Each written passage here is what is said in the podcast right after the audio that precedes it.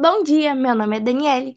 E o meu nome é Guilherme, e nós vamos falar um pouco sobre a independência das colônias da América Espanhola. Então, pelo que eu me lembro, a América Espanhola eram todos os países que no passado eram dominados pela Espanha, como por exemplo o Uruguai, a Guatemala e a Colômbia.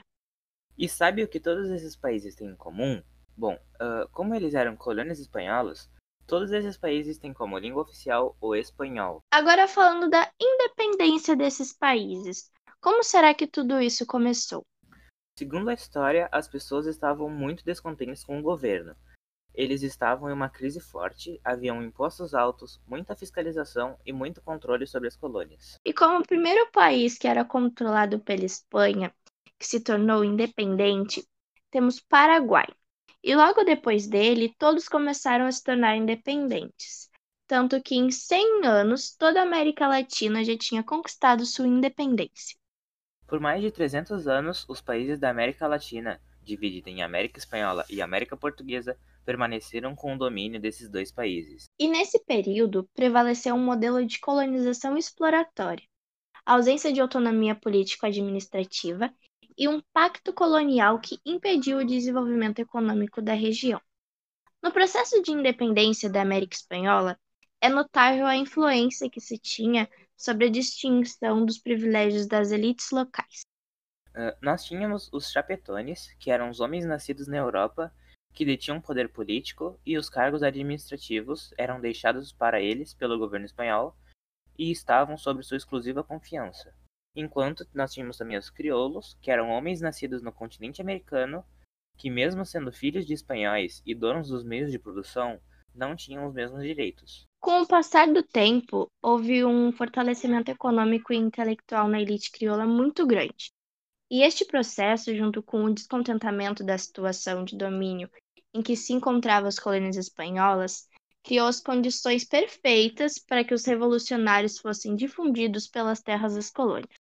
Essas ideias foram impulsionadas pelo, pela difusão das ideias liberais na Revolução Francesa e pela independência das colônias da América do Norte. No início do século XIX, a eclosão das guerras napoleônicas fez com que o governo do imperador francês Napoleão Bonaparte conquistasse o trono espanhol e o avanço de suas tropas sobre Portugal, obrigando a família real a se refugiar no Brasil.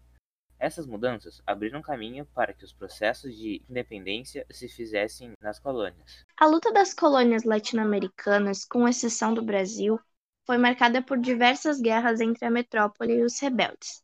Além do conflito entre os próprios revolucionários, a maioria das colônias espanholas se libertou entre 1817 e 1825. Com a ocupação do trono espanhol pelo irmão de Napoleão, José Bonaparte, a elite crioula se aproveitou das batalhas que ocorreram na Espanha, rompeu o pacto colonial e começou a comercializar diretamente com a Inglaterra e com os Estados Unidos. Quando a Espanha recuperou o poder após derrotar os franceses, pressionou as colônias a se submeterem novamente ao pacto colonial.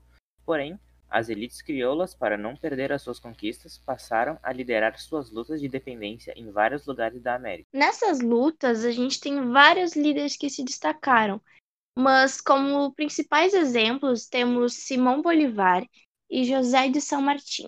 Esses líderes, em sua maioria, eram militares burgueses influenciados pelo liberalismo, e eles percorreram quase toda a América Espanhola promovendo a luta pela independência das colônias. Uh, o Simão Bolivar ele atuou na libertação do norte da atual Venezuela e do Equador. São Martim uh, garantiu a independência da Argentina libertando também o Chile e o Peru. Então, agora que a gente já explicou um pouco do processo de independência das colônias espanholas, vamos falar um pouquinho em como isso afetou atualmente.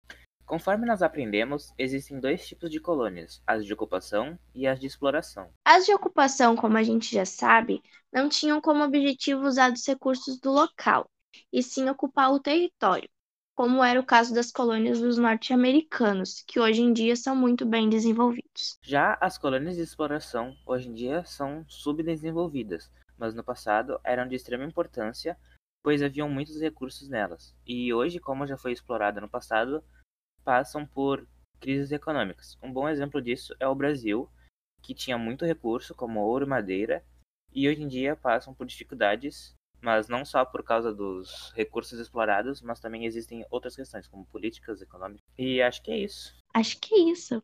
Por hoje é só. Tchauzinho.